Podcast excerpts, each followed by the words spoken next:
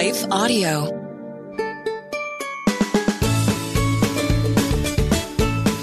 Hey, friends, welcome to the Hearing Jesus for Kids podcast. Do you ever feel like you want to know more about the Bible, but then it's kind of hard to understand? Do you want to share your faith with your friends, but have a hard time figuring out how to do that? Do you want to learn how to connect the Bible to your real life? Well, then this is the show for you. My name is Rachael, and I'm your host. I've been a children's pastor for a long time, and one of my favorite things is helping kids learn how to understand the Bible. I think that sometimes people think that the Bible is just for adults, but God actually really wants kids to know about Him. So on this podcast, we're going to learn all about God's big story and how He shows Himself to us through the Bible. As we learn together what the Bible stories actually mean, we can learn how to live out our faith in our everyday life. Friends, welcome back to the Hearing Jesus for Kids podcast. Today we're talking through the second chapter of Matthew. And if you remember from yesterday, Jesus is now two years old. Can you think through what it's like to be around a two year old? Maybe you have a little brother or sister or someone that you know that is a two year old or has been a two year old recently. They're fun, aren't they? They're running around, they're happy, they're full of energy. Well, that's the age that Jesus was. And at this point, there was something else going on. Remember, we talked about the king yesterday, and he was really not happy about Jesus being born? It really boils down to him being afraid. He was afraid that Jesus was going to try to take over and be king. And so he was not happy and he was getting ready to come after Jesus. But in a day where there were no cell phones and no text messages and no emails, God did something really cool he warned Joseph in a dream. And that's happened before, hasn't it? We've heard about a couple times now about how God warned Joseph in a dream or God told something to Joseph in a dream. So God came to Joseph and he said, look, you guys got to get out of here. You got to take Jesus. You got to take his mom and you guys got to go to Egypt. And Egypt was pretty far. It was about 80 miles. Can you imagine how long it would take to walk there? It would have taken a really long time, especially with a two year old. But do you know what Joseph did?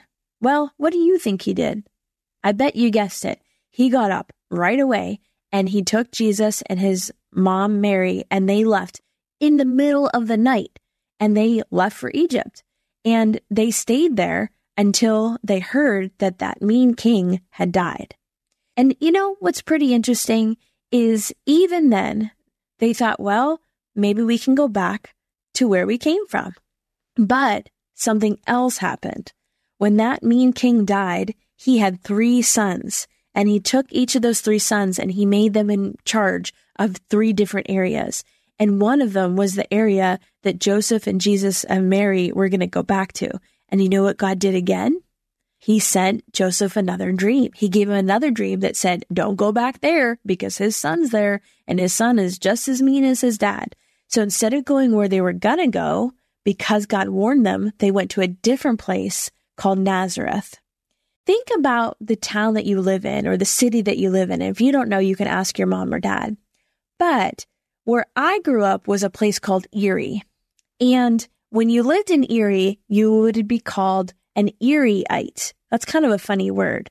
But, and maybe you can ask your mom or dad what that means for your family or for where you're from, what they would call you. Like if you were from maybe Nashville. I think you would be called a Nashvilleite, but I'm not certain about that. You can check with your mom or dad. But because Jesus was going to be living in this place called Nazareth, he would be called a Nazarene. Well, this is the really cool part. Years and years and years and years before Jesus was born, the people that were writing in the Old Testament, called the prophets, they said that the Messiah, Messiah means the one that's going to come to rescue God's people. He was going to be living in a place called Nazareth and he would be called a Nazarene. This was years and years and years and years before Jesus was even born. And the only reason that they ended up in Nazareth is because God warned Joseph twice in dreams to go and not go where they were going to go originally. Isn't that amazing? You know, I think about promises. I think about the promises I've made to people and the promises that people have made to me. Have you ever made a promise? Or maybe the better question is, have you ever broken a promise? I think we say those words a lot. Like if my mom said to me, I would like you to go unload the dishwasher and I was in the middle of a show or playing a game, I'd say, okay, well, give me half an hour and I will do it. I promise. And you know what would happen all the time? After half an hour, those dishes were still be in the dishwasher and I would break my promise. I think that's kind of normal. I think that happens to all of us. Not that we should do that, but we're human and we make mistakes, right? And I think sometimes we can say words or promise to do things that we don't necessarily take super seriously.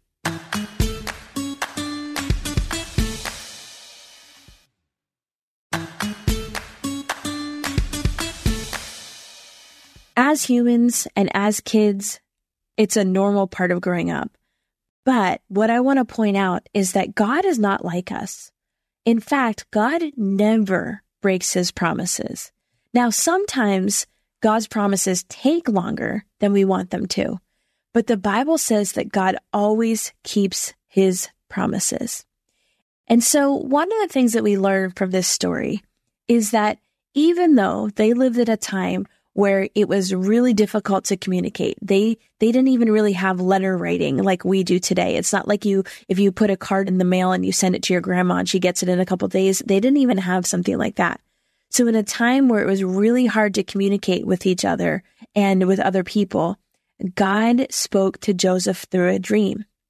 I also want you to think about the fact that when Joseph decided to follow God, he made a commitment to obey God. And every time that God told Joseph to do something, what did we see Joseph do?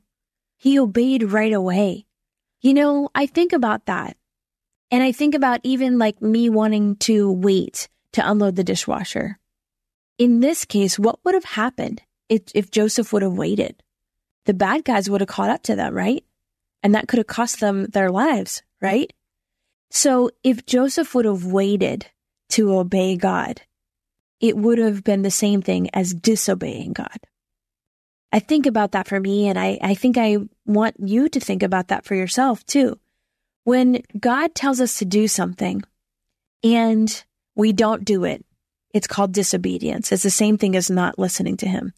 But if we wait to obey God, it's also the same thing as not listening to Him.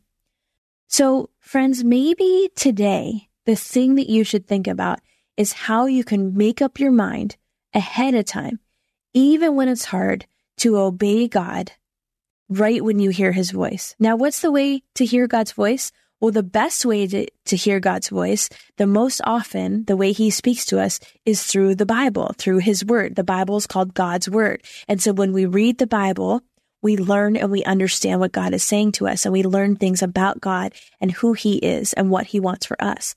And so if I'm thinking about what this Bible story tells us, for me, what I read is that God keeps his promises and he is protecting Joseph and Jesus and Mary.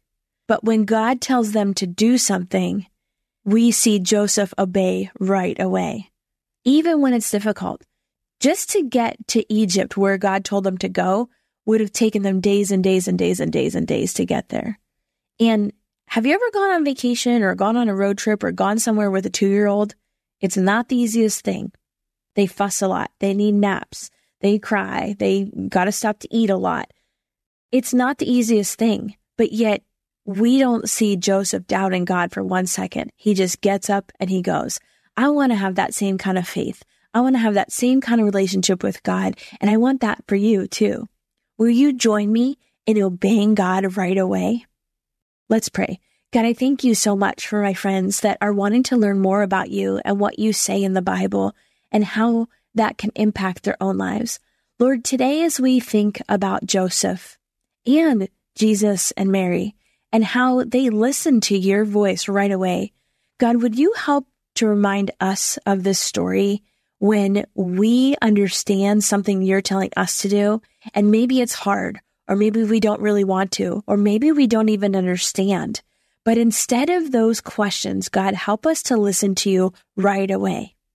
God, I thank you for my friends that are learning and growing as they learn more about you and the Bible.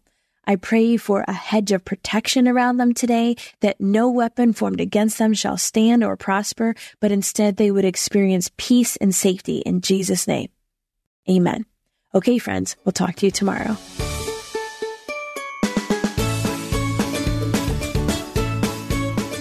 Friends, thanks for listening to the Hearing Jesus for Kids podcast.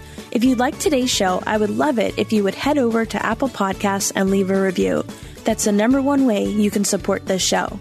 If you're wanting to dive a little bit deeper, you can also join our Patreon community to get our family discussion guides, join our private discussion groups, and have access to bonus content and additional resources every month.